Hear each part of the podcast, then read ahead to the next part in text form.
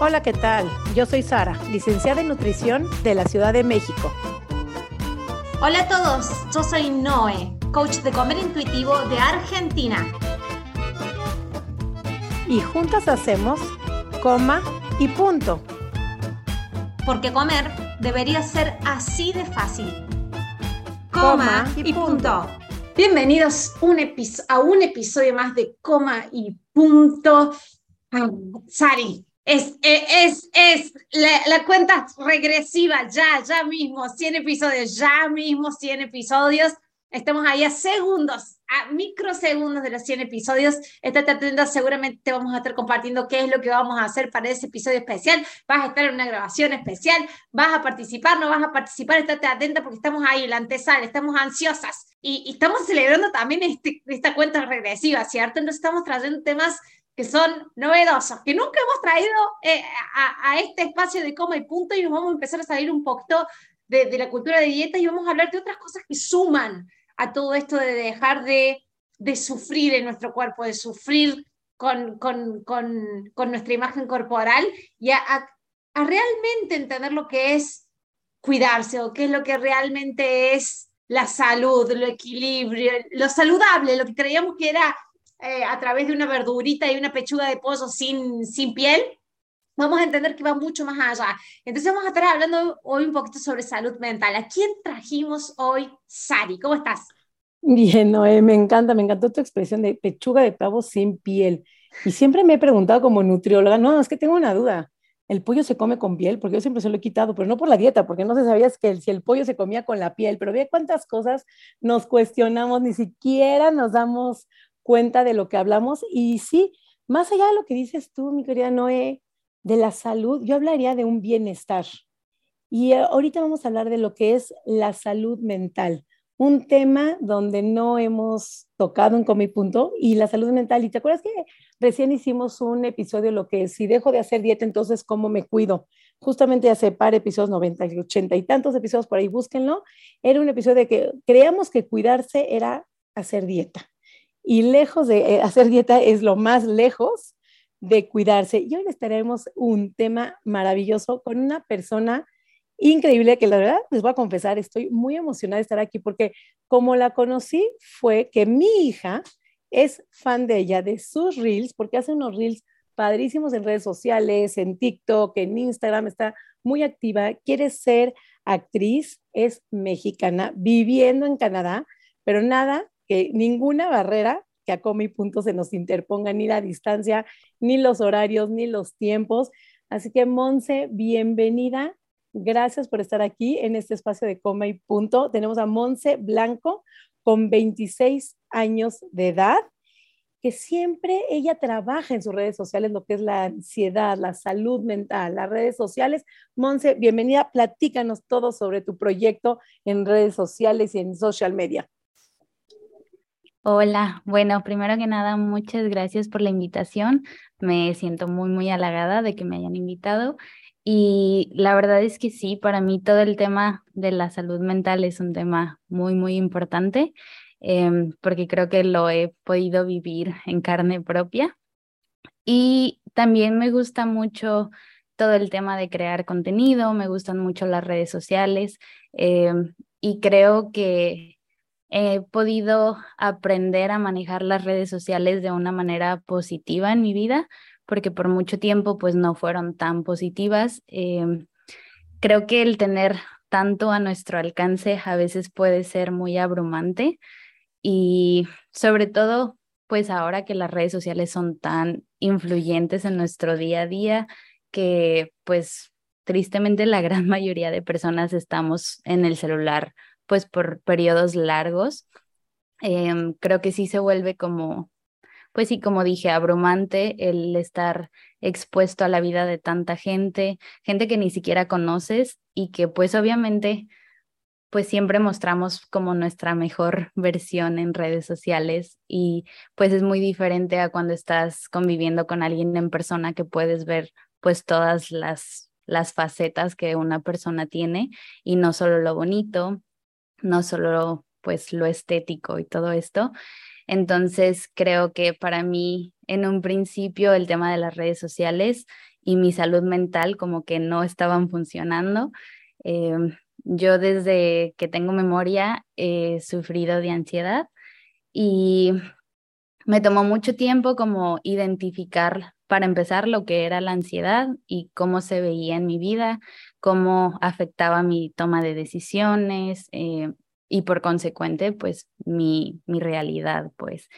Entonces eh, yo comencé a tomar terapia hace como unos ocho años y yo en ese entonces no sabía como todas las áreas de mi vida que no estaban funcionando, como ahorita que hablaban de, de este bienestar, de este balance entre tu cuerpo y tu salud y todo esto, eh, pues yo la verdad es que cero, o sea, yo estaba como muy obsesionada con, con el ejercicio, pero al mismo tiempo pues no llevaba una dieta balanceada, o sea, había veces que yo entrenaba seis, siete horas y no comía ni lo que debería para una o dos horas, ¿no? Y también, o sea, entre esos malos hábitos que yo tenía y mi ansiedad de siempre sentir que no estaba siendo suficiente y que necesitaba como trabajar más en mis metas, pero después pues obviamente no tenía energía ni nada así, pues e, era como un como estar cavando todo el tiempo en un hoyo negro. Y gracias a la terapia pude identificar pues todos estos temas que yo necesitaba pues comer más saludable, descansar más, darle a mi cuerpo mejores tratos.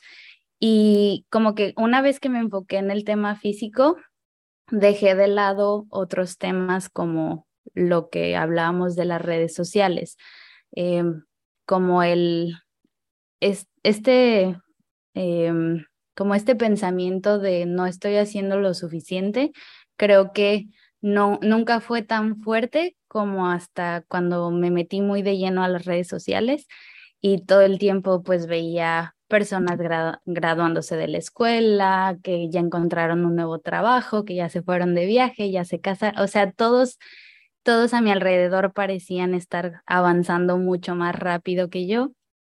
Y obviamente pues eso generaba mucho más ansiedad en mí y, y creo que tristemente mucha gente se ha podido relacionar conmigo por este sentimiento, por esta ansiedad y por este como, pues como esta idea de que estamos fracasando, ¿no?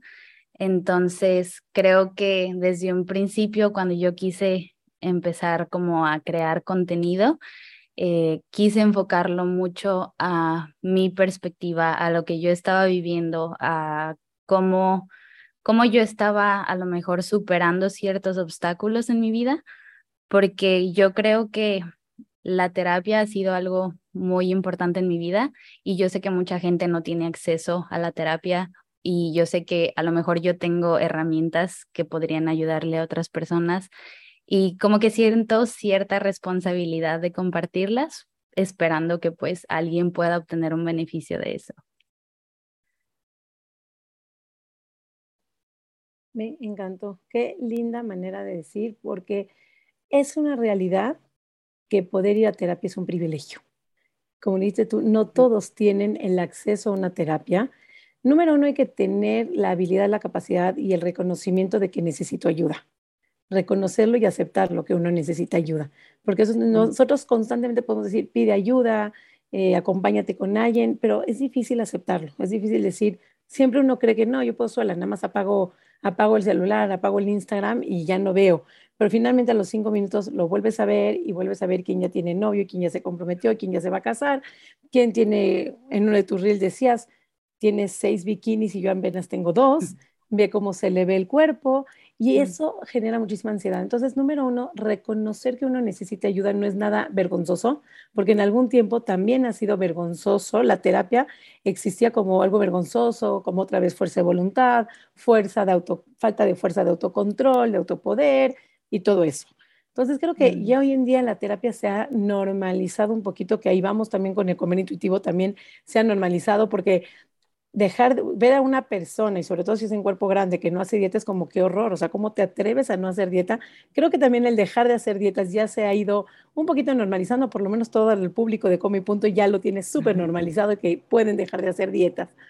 Pero el aceptar que necesita uno ayuda es un paso y el poder tener ayuda es otro paso. Hay, he escuchado que muchas comunidades tienen ayudas gratuitas. Hay muchas plataformas, es importante como decirlo, reconocerlo. Nosotros hemos también eh, tenido aquí psicólogas donde dan su ayuda de forma voluntaria. Entonces, por el tema económico, siempre hay ayuda, pero hay que saberle buscar y hay que tener el acceso. Y dos, encontrar a alguien que verdaderamente se alinee a lo que tú buscas.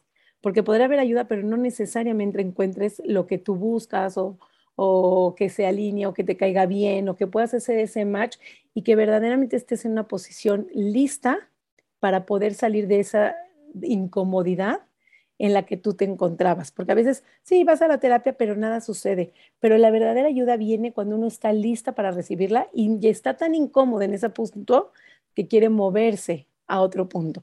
Que creo que es ahí donde tú decidiste moverte y me encanta y reafirmo la parte de yo tengo ese privilegio, yo puedo, y ojalá que con mi trabajo, con mi manejo de redes sociales y con mis reels y con mi mensaje, con que ayudemos a una persona. Y siempre con Noé aquí lo decimos en Comi Punto.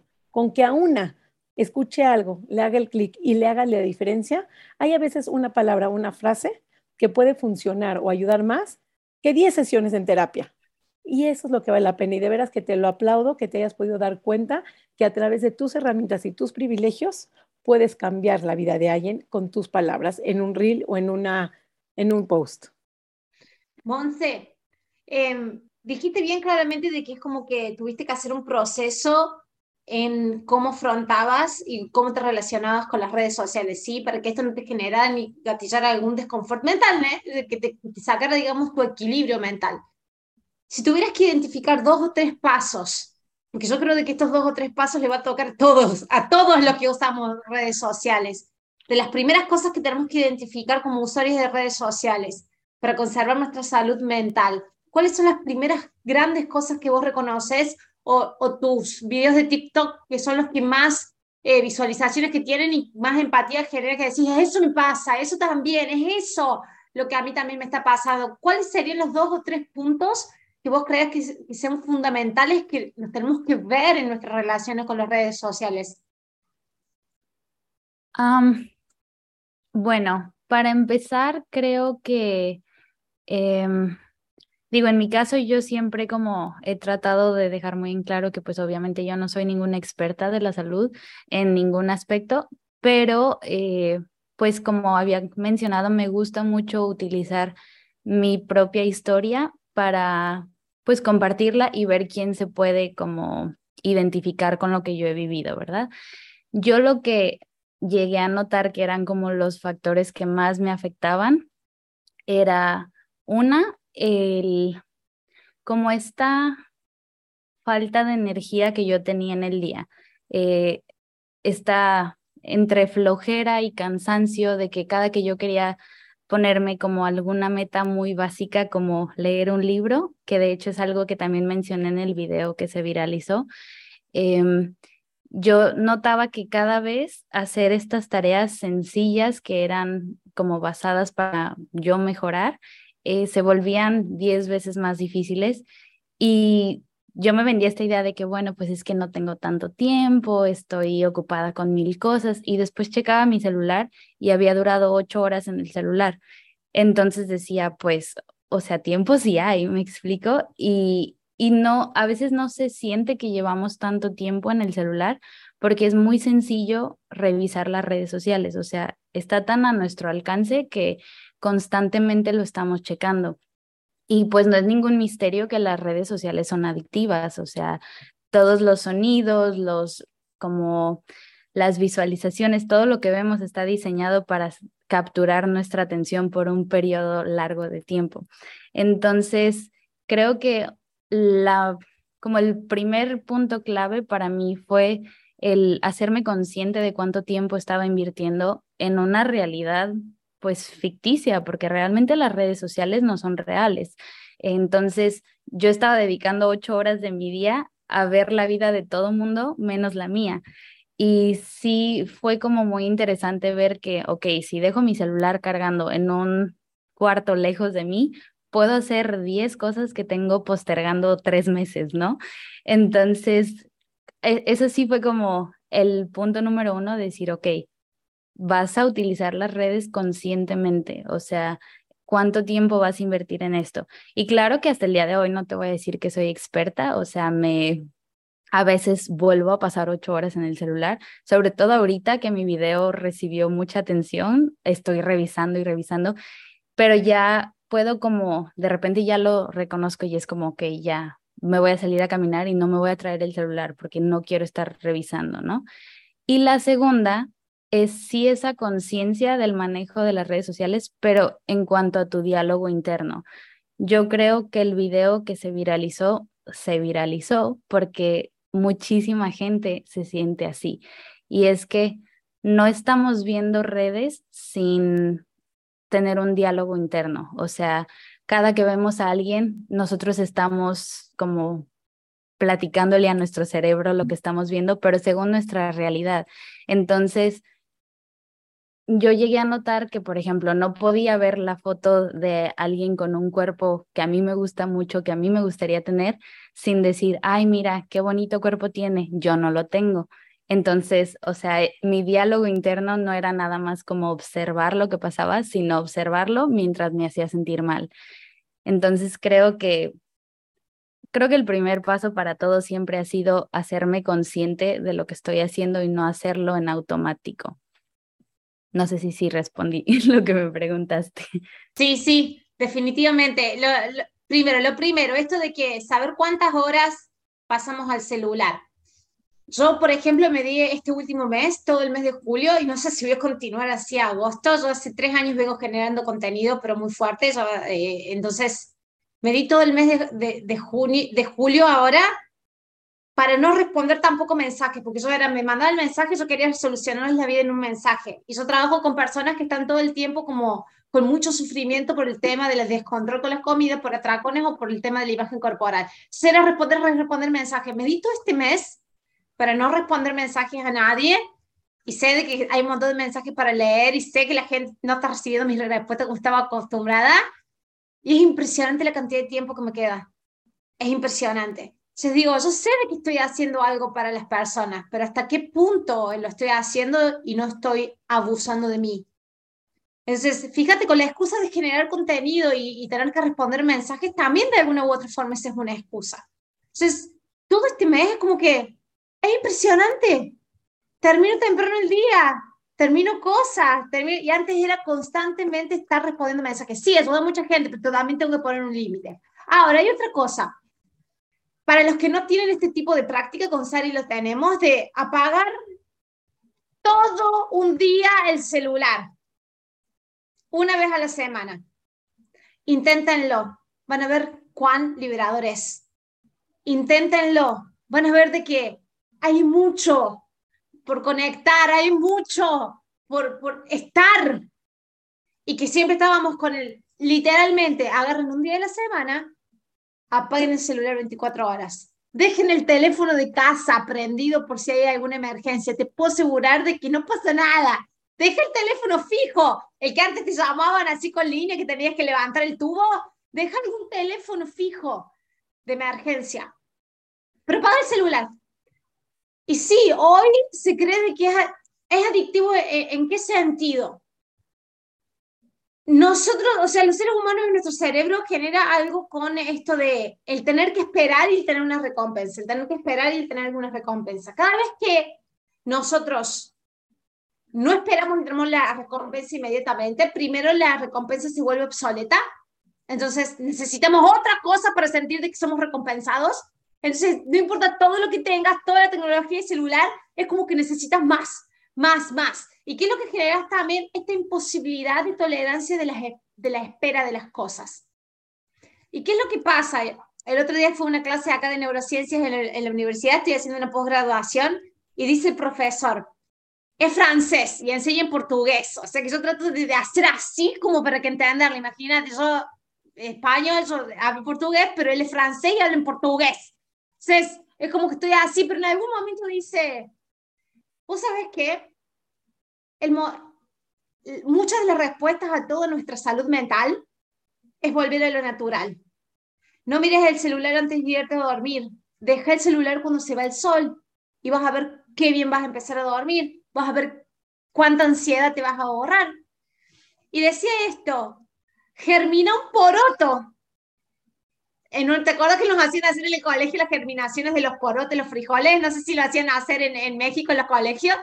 Vos viste, vos tenés que ver el poroto y pasan 3, 4, 5 días, no pasa nada. 6, 7, 8, 9, ¡pum! Explota el poroto y empieza a, a salir hojas por todos lados. Es natural las esperas. Son naturales los tiempos de procesos de las cosas hasta que las cosas empiezan a pasar. Cuando el ser humano se salió de esos tiempos naturales, vive con mucha ansiedad de encima. Entonces, en algún momento dice, Ustedes saben que yo estoy en crisis con mi carrera, claro, tiene doctorado, lo llaman a, a, a, exponer en todos los lugares del mundo, es como re reconocido a nivel mundial, tiene un montón de libros escritos, dice, pero yo estoy en crisis, porque quiero dejar de mirarle la cara a la célula, dice, con microscopio, a la célula nerviosa para ver qué conexión hace con otra célula nerviosa y empezar a ser como más útil en la información.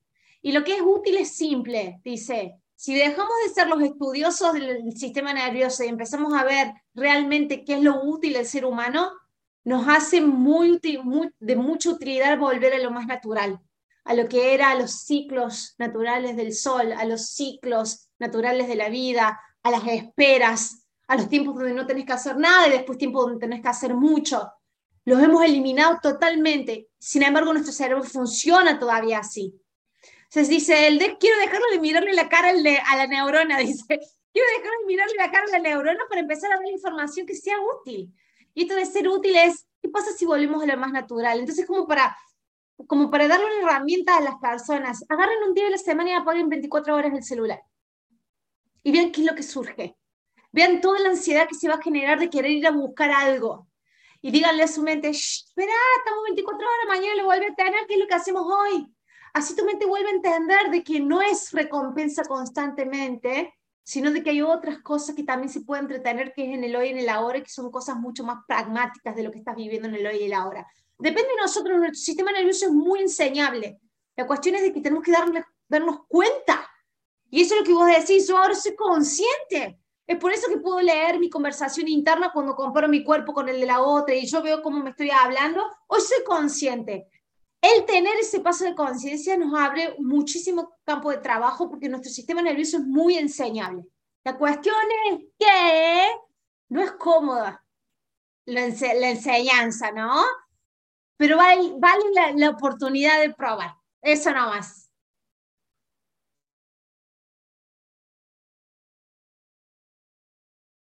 Sari, Sari. Sí, estaba esperando que no, Pero, Monse, ¿qué es para ti? Te quiero hacer una pregunta. Finalmente ya lo tienes consciente, ya lo has trabajado, ya lo manejas desde otro ángulo, desde otro punto, que podría ser lo mismo que con el gimnasio, ¿no? Cuando ya somos conscientes, el gimnasio ya no es cultura de dieta, te puedes reconciliar con el gimnasio, puedes volver a entrar, pero ya no con el monitor, con la quema de calorías, sino con disfrutar el baile, disfrutar el pilates, disfrutar la caminadora o lo que elijas hacer en gimnasio, el mismo espacio con otra perspectiva. Entiendo para ti que las redes sociales es el mismo espacio eh, con otra perspectiva. Sin embargo, las redes sociales son abrumadoras, o sea, totalmente te cautivan y tienen el poder y la habilidad, el otro día leía que tienen el poder de hacerte sentir que llevas dos minutos ahí adentro y se te van dos horas. Si tú decides agarrar el celular por la mañana, seguro llegas tarde donde tienes que llegar o no hiciste ejercicio o la actividad previa a que te tenías que llegar a la oficina ya no la hiciste porque se te fue una hora solamente checando tantito a ver quién posteó hoy en la mañana. O sea, es una realidad, es, tiene esa habilidad de, de lo mínimo que se te haga muchísimo. ¿Cómo te manejas tú? ¿Cómo te gestionas a pesar de que eres muy buena con, en contenidos de Reels? Así que les recomiendo que vayan a ver sus Reels de Monse que están espectacular. Y están espectacular porque creo que están muy a la mano y como dices tú, desafortunadamente la gente se identifica con esas tramas que tú, este, que tú estás representando de alguna u otra manera. Y, si hay una identificación, ¿Cómo te gestionas? Porque finalmente estás en redes sociales, estás viendo los likes, estás viendo eh, los views, las estadísticas, que además, Noé, Monse, es esas estadísticas de Instagram parecería que las controlamos nosotros. Y es otra cosa más que están completamente fuera de tu control. Yo no sé el algoritmo, ni sé cómo maneja Instagram, ni sé de qué depende, pero nos hacen creer que entre más posteas, entre más trabajes, entre mejor hashtag, entre mejor contenido, ya nos tienen trabajando para Instagram para alcanzar mayor cantidad de cuentas, para alcanzar mayor cantidad de likes. Fíjate, fíjate esto, a todos, ahora la gran mayoría de personas genera algún tipo de contenido en redes sociales y te pone un algoritmo donde te tienes que mantener para tener muchísima más visibilización digamos de que más o menos el 98% de la comunidad mundial está en redes sociales. Entonces, imagínate, estás compitiendo contra todo el mundo en tratar de tener más visibilización. Entonces, tienes que mantener como sirviendo a la red social. Sí, para trabajando para la red social finalmente. Trabajar para la red social y generar contenido para, para ganar la, la aprobación del otro. O sea, no hay nada más salubre que eso. Y últimamente yo, en mi caso particular, yo me estuve dando cuenta, entonces como que dije, le puse stop uno o dos meses, no sé cuánto me lleva, llevar este stop, porque me estaba dando cuenta de que hay algo acá que me está sonando raro. Digo, salí de ser sirviente de una cultura donde yo era entrenaba fitness, tenía un gimnasio, donde era entrenar, entrenar, hacer dieta, entrenar, entrenar, para tener una libertad y, y, ver la vida desde otro lado, y me meto en esto, digo, donde tengo que generar, generar, generar contenido, generar contenido, generar contenido, responder mensajes, ver los likes, responder con, eh, comentarios. Digo, mm, acá hay algo que no me está sonando, o sea, se está pareciendo mucho, ¿no? Literal, se está pareciendo mucho. Y las que, la que me siguen lo saben. En algún momento dije, no, ah, acá se está apareciendo mucho. Y puse este, dice, este posteo. Si yo me tomo un recreo, yo sé que las personas que tienen que estar, que me siguen y que realmente aprecian mi contenido, no se van a ir. Las que sí vayan es las que no se van a es realmente las que no tienen que estar. No me importa cuánto pierda, cuánto no pierda. Yo creo que acá gano yo.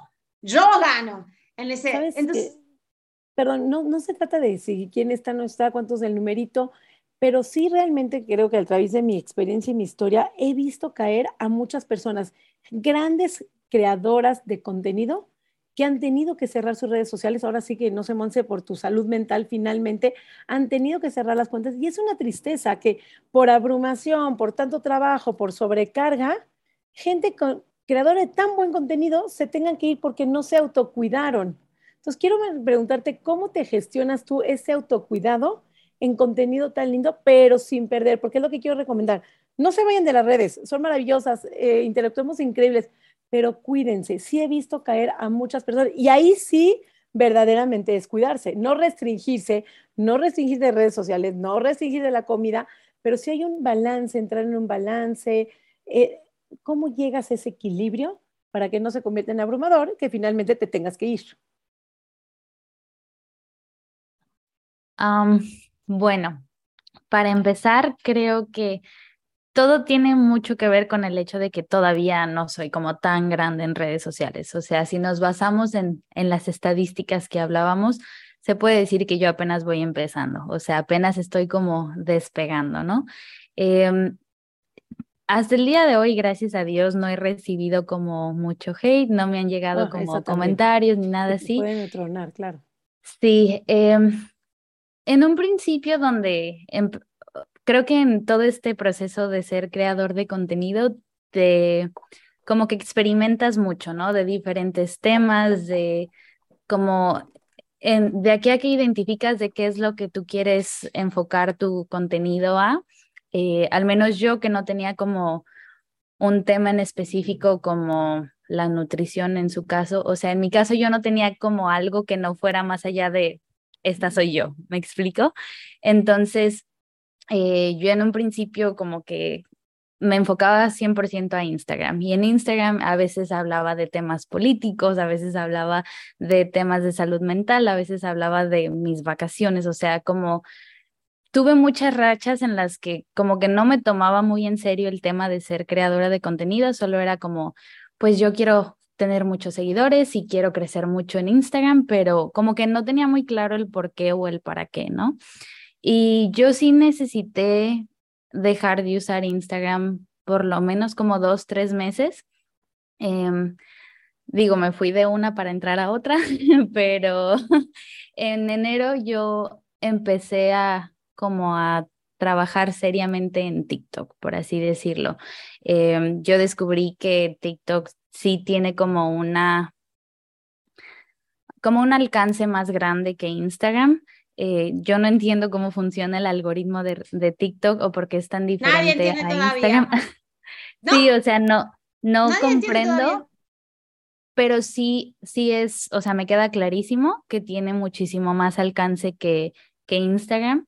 Entonces, en, en enero yo empecé a, a, publicar solo en TikTok y dejé de utilizar Instagram. Y sí noté que mi salud mental mejoró mucho. O sea, no, no tenía muy claro el por qué, pero ya con el tiempo vi que mi, o sea, yo utilizaba Instagram de una manera muy diferente a la que utilizo TikTok. En Instagram yo quería impresionar y hasta ahí. O sea, yo quería que la gente literal viera lo mejor de mí. Aunque subiera publicaciones muy reales, esas publicaciones también estaban editadas o también estaban como enfocadas en hacerme ver bien de alguna manera. Y TikTok tiene algo que es como más no quiero decir real porque tampoco es real, pero es más como, como no es tan estético, por así decirlo. Entonces, eh, realmente tú ves gente subiendo videos en pijama eh, con sin tener buena luz, sin cosas así que Instagram es como muy esencial que tengas y les está yendo bien porque están logrando conectar con la gente, ¿no? Entonces, a mí eso me gustó mucho. Sí, llegué a tener videos en TikTok que tenía un poco más de alcance, que me llegaban muchos comentarios que de alguna manera me afectaban o porque me hicieran enojar o porque simplemente no eran como comentarios con, con una buena intención, vaya. Pero creo que me he hecho muy buena a que en cuanto veo algún comentario que no me hace sentir bien, en automático, o sea, literal lo dejo pasar ya no me engancho en contestar comentarios, ni siquiera como para burlarme, lo que sea. No, o sea, ya simplemente es como, no tienes nada bueno que decir de mí, no mereces mi tiempo. O sea, si no me vas a decir algo que me pueda beneficiar de alguna manera, ni siquiera quiero leerte porque pues, ¿para qué, no? Y creo que eso sí me ha ayudado mucho. Al mismo tiempo, repito, gracias a Dios no me ha llegado tantísimo como tanta negatividad, pero sí, por ejemplo, hace algunos meses tuve un video que no se viralizó tantísimo, pero sí tuvo como 15 mil vistas, algo así. Y como era de un tema feminista, ahí sí me llegaron, o sea, muchísimos comentarios que, que yo dije así como, pues me engancho o no me engancho. O sea, mejor terminé haciendo ese video privado porque dije, pues ya no quiero que me lleguen comentarios y no quiero enojarme por un video que pues no, no es como tan importante, pues. Entonces creo que eso ha sido como mi manera de lidiar con eso, el no tengo tiempo para ti, o sea. Perfecto. Entonces, eh, primero, TikTok se maneja lo que, no sé si vos lo podías identificar esto, que no es el contenido de más, alto, de más alta calidad, ni el más constructivo el que se viraliza. ¿Está? Lo que se viraliza por lo general es lo más conflictivo, donde la gente deja los comentarios más aberrantes, más incivilizados que, existen. Este contenido se viraliza. Si vamos al hecho de salud mental, ya partiendo desde ahí, eso es algo totalmente desastroso para nuestra salud mental. Que sea que los contenidos que más visibilización y que más relevancia tengan sean los que generen conflictos, sean los que generen enemistad con otras personas sean los que generen comentarios donde las personas literalmente se insultan en los comentarios. ¿Sí? Estás sabiendo de eso, de que existe muchísima más posibilidad de que, que, tus videos, no los de más alto contenido y calidad y valor y lo que tenés que para transmitir a las personas, sino que capaz que el más controversial se viralice, sabes de que vas a tener un montón de comentarios que van a estar alineados al video que se viralizó y a la intencionalidad de ese video. Entonces ya dejas de reaccionar, o sea, no lo tomas personal. O sea, imagínate, una persona que te ve por primera vez, son los que por general ves en TikTok, En TikTok vemos todas personas por primera vez. Es muy poco que sigamos a un creador de contenido y le veamos siempre contenido. No tiene feed TikTok. Instagram tenía feed, ibas buscando, eh, eh, TikTok no genera eso de ir al feed de la persona. Entonces aleatoriamente vas viendo videos, ves un montón de personas por primera vez y te vas a la sección de comentarios y dejas un comentario, ¿cierto?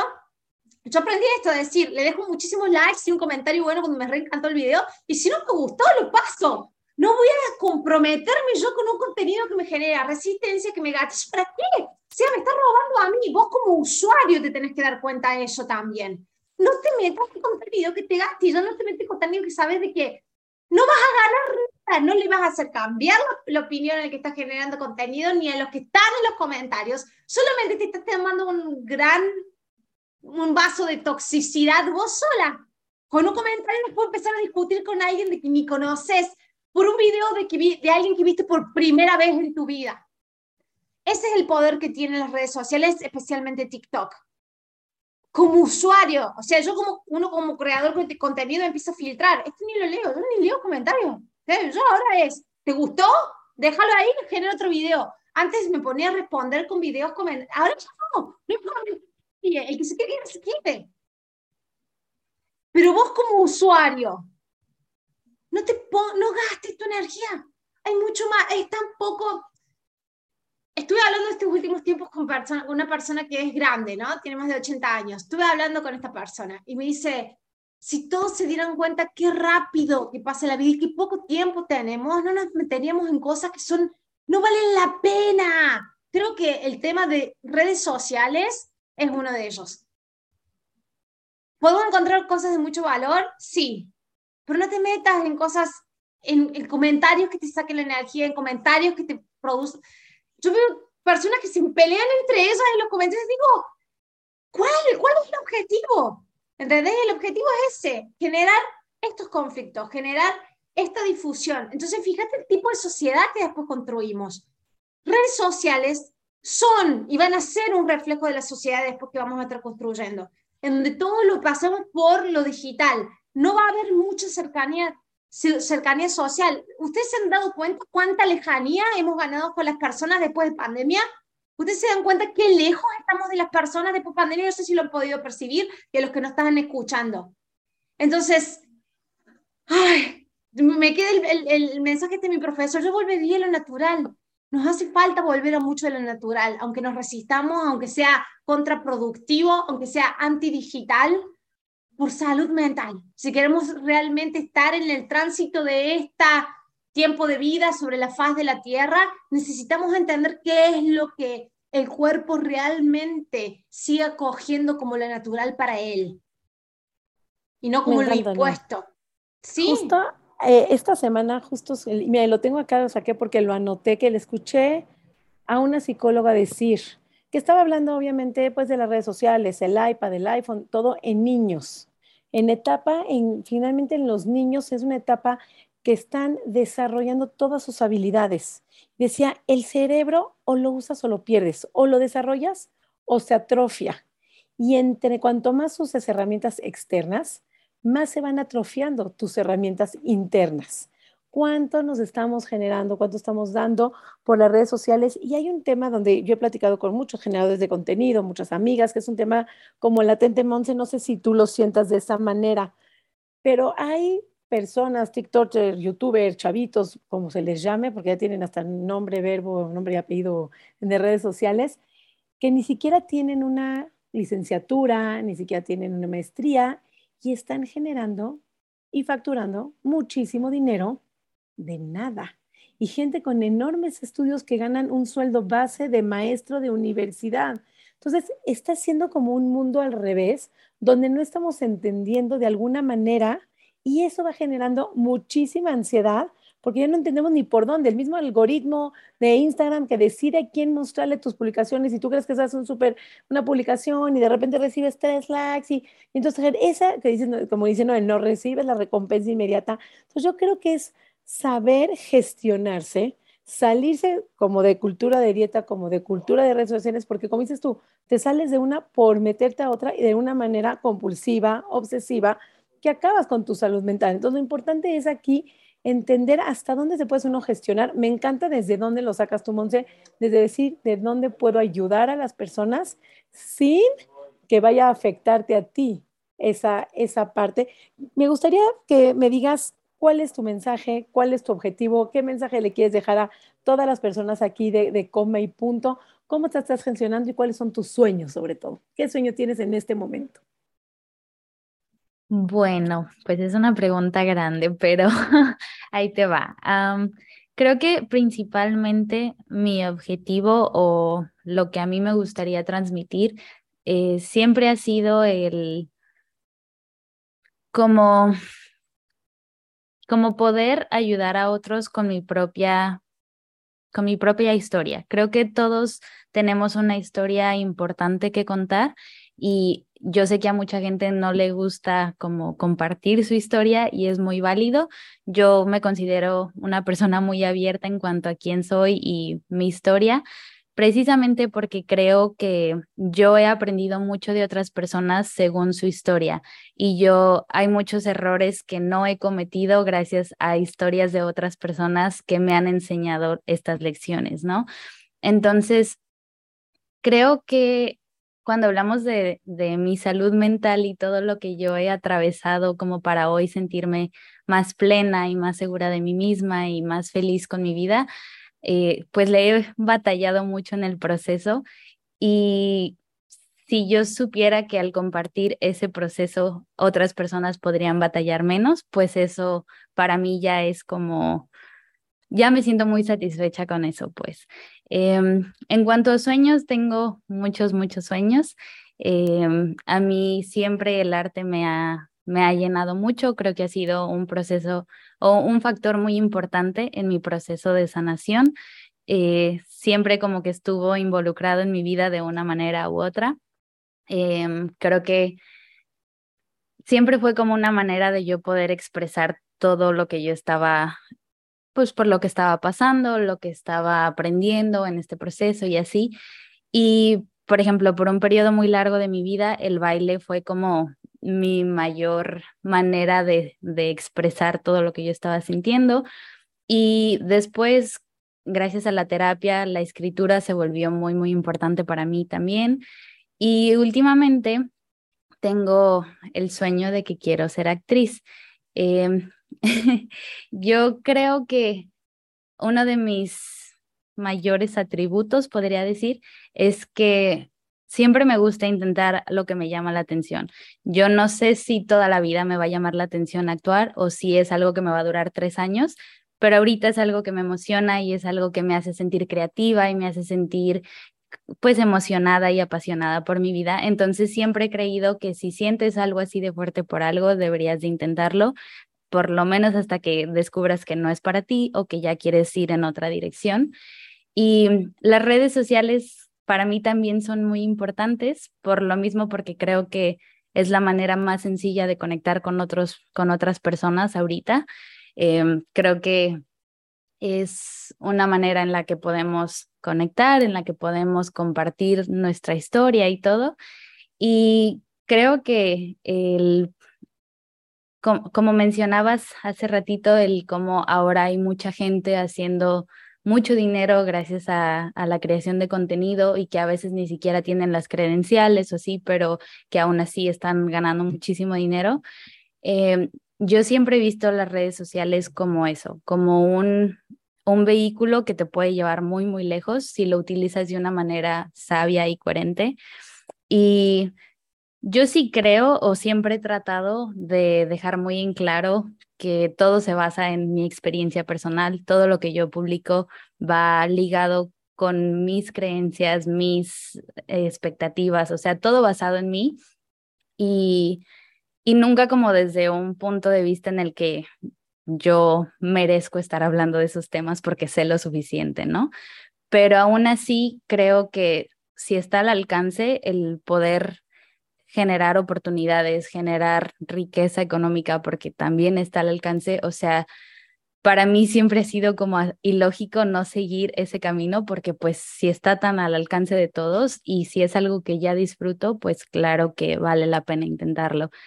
Entonces sí hay muchos sueños, pero creo que los más importantes ahorita son esos, la actuación, el poder seguir creando contenido, crecer en redes sociales y pues seguirme sintiendo tan plena como me siento ahorita o mucho mejor.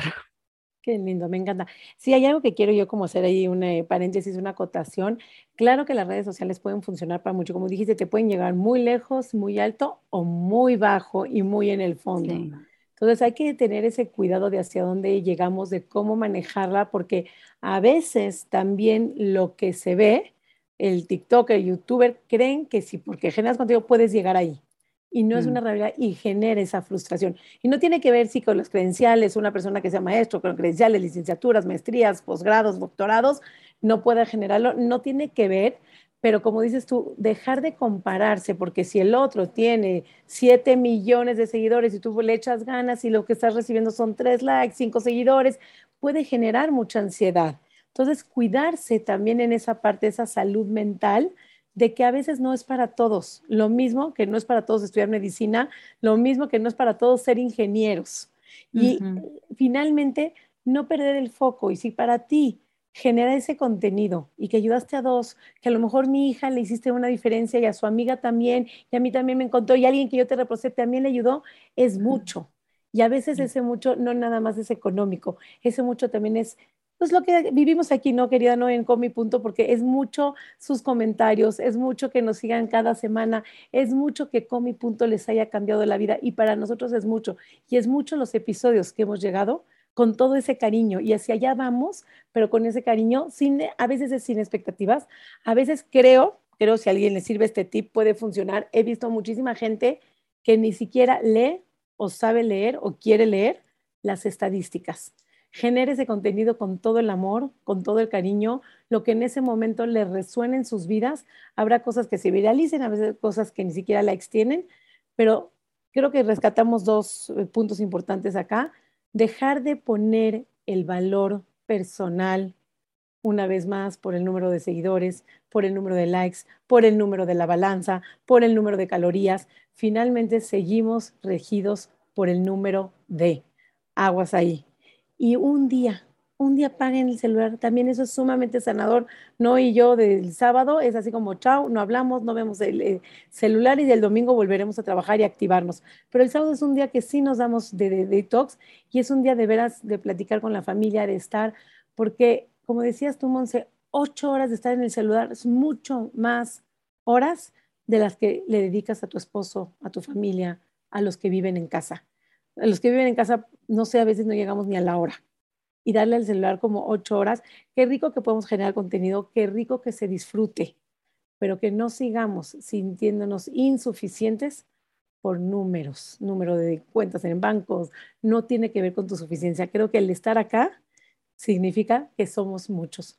Monse, gracias por estar aquí en Con punto. No sé, no sé si quieres decir algo y me encantaría, me encantaría que digas, para empezar antes de despedirnos, a dónde te siguen, dónde te encuentran tus redes sociales, porque tienes un contenido que valía la pena tenerte aquí en Comipunto para darte a conocer y que mucho más gente pueda llegar a ese contenido con tan alto valor que estás tú compartiendo en este momento de vida. Muchas, muchas gracias. Em, bueno, me pueden encontrar en TikTok, en Instagram y también en YouTube. Ya estoy empezando de nuevo a subir contenido. En Instagram y en TikTok estoy como Mon Blanco con tres Ns. Em, en, en, YouTube estoy como Monse Blanco. Y digo, de todas formas, pues ya te pasaré los links para que me puedan seguir. Sí, claro, em, vamos a etiquetarte, siempre te tagueamos, siempre todo se va a quedar aquí en la descripción, claro que sí. Sí, muchas, muchas gracias. Em, antes de terminar, nada más quería agregar a lo que mencionabas ahorita de de cuando estás como del lado de ser creador de contenido. Em, algo que yo he descubierto que me ha ayudado mucho en, en este proceso de crear contenido es el también aprender que como todo hay una estrategia detrás. O sea, a veces hay gente que tiene muchísimo valor que aportar en sus redes sociales que simplemente no tienen la misma estrategia que tiene la persona que se está viralizando mucho. Yo al principio ni de broma la tenía y me tomó tiempo aprender acerca de cómo cada plataforma funciona de una manera diferente y de esa manera tú poder crear una estrategia que te ayude a crecer mejor, ¿no? Eh, sí, creo que es muy importante el, el tener muy claro que cuando tú creas contenido, no, no es que te quieran o no te quieran a ti. A veces no les gusta tu video porque no les gusta tu video y no tiene nada que ver contigo. Y también a veces les puede gustar mucho tu, tu video y no necesariamente se trata de ti. Entonces, creo que sí es muy bueno el poder separarte del resultado y saber que mucha gente va a conectar contigo y te van a querer a ti, pero también va a haber mucha gente que solo disfrute el tipo de fotos que subes o el tipo de videos que subes y no necesariamente es algo como personal, pero eh, sí, era todo. Muchísimas gracias, Monse, por haber compartido este espacio con nosotros. Nos vamos despidiendo, Sari, vamos cerrando, vamos dejando nuestras redes sociales. Mis redes sociales son Mi Cuerpo Sin Reglas, tanto en Instagram como en TikTok, como en el canal de YouTube, donde vas a ver la grabación de este video y un montón de grabaciones de todos los videos de podcast. Está llegando a los 100 episodios de Como y Punto. Sari. Estoy ya viendo el momento en que digamos, oh, ya vamos por los 200 ¿En qué momento creímos que 100 era mucho? Eh, esa es la mira, ese es nuestro sueño, llegar a mucho más de 100. No estamos contando, no es si es 100, si es 200, es lo que la vida nos permita seguir aquí. Y creo que con eso somos suficientes. Me encantó la parte que dijiste, no tiene que ver contigo, tu video no tiene que ver contigo, con tu forma de ser, tu peso, tus calorías. Contigo está contigo quien tiene que estar contigo, porque tú tampoco estás ni con tus amigos por cómo se ven, sino por cómo son y en las redes sociales es que no somos. Y ojo, ojo, ojo, si quiero dejar este ah, asterisco, paréntesis, eh, quotes, lo que tú quieras decir, hablen con sus adolescentes, hablen con sus hijos. Por más que lo decimos, de un lado decimos, las redes sociales no son una realidad. Justo cuando yo empezaba a dar conferencias y empezaba a saludar en todas las tallas, yo tenía una diapositiva donde decía, si Photoshop era un arte o era un delito, porque te enseñaban lo que realmente no era. Y me queda claro que esos reels que tú conviertes, que tú haces, que tú creas, tiene su trabajo detrás, tiene su arte, tiene su ciencia y hay mucho arte por atrás. Pero nosotros como los que recibimos contenido, tenemos que tener ahora sí desarrollar la habilidad de saber filtrar entre la realidad y lo ficticio. Y creo que con eso nos podemos ir con un capítulo hermoso de Come y Punto. Monse, gracias. Mis redes sociales, Nutrición Sari, tanto en Facebook como en Instagram, podcast de, Come y Punto. Y gracias por un episodio más estar aquí con nosotros. Noé, me despido. Un capítulo hermosísimo de Come y Punto. Chau, chau.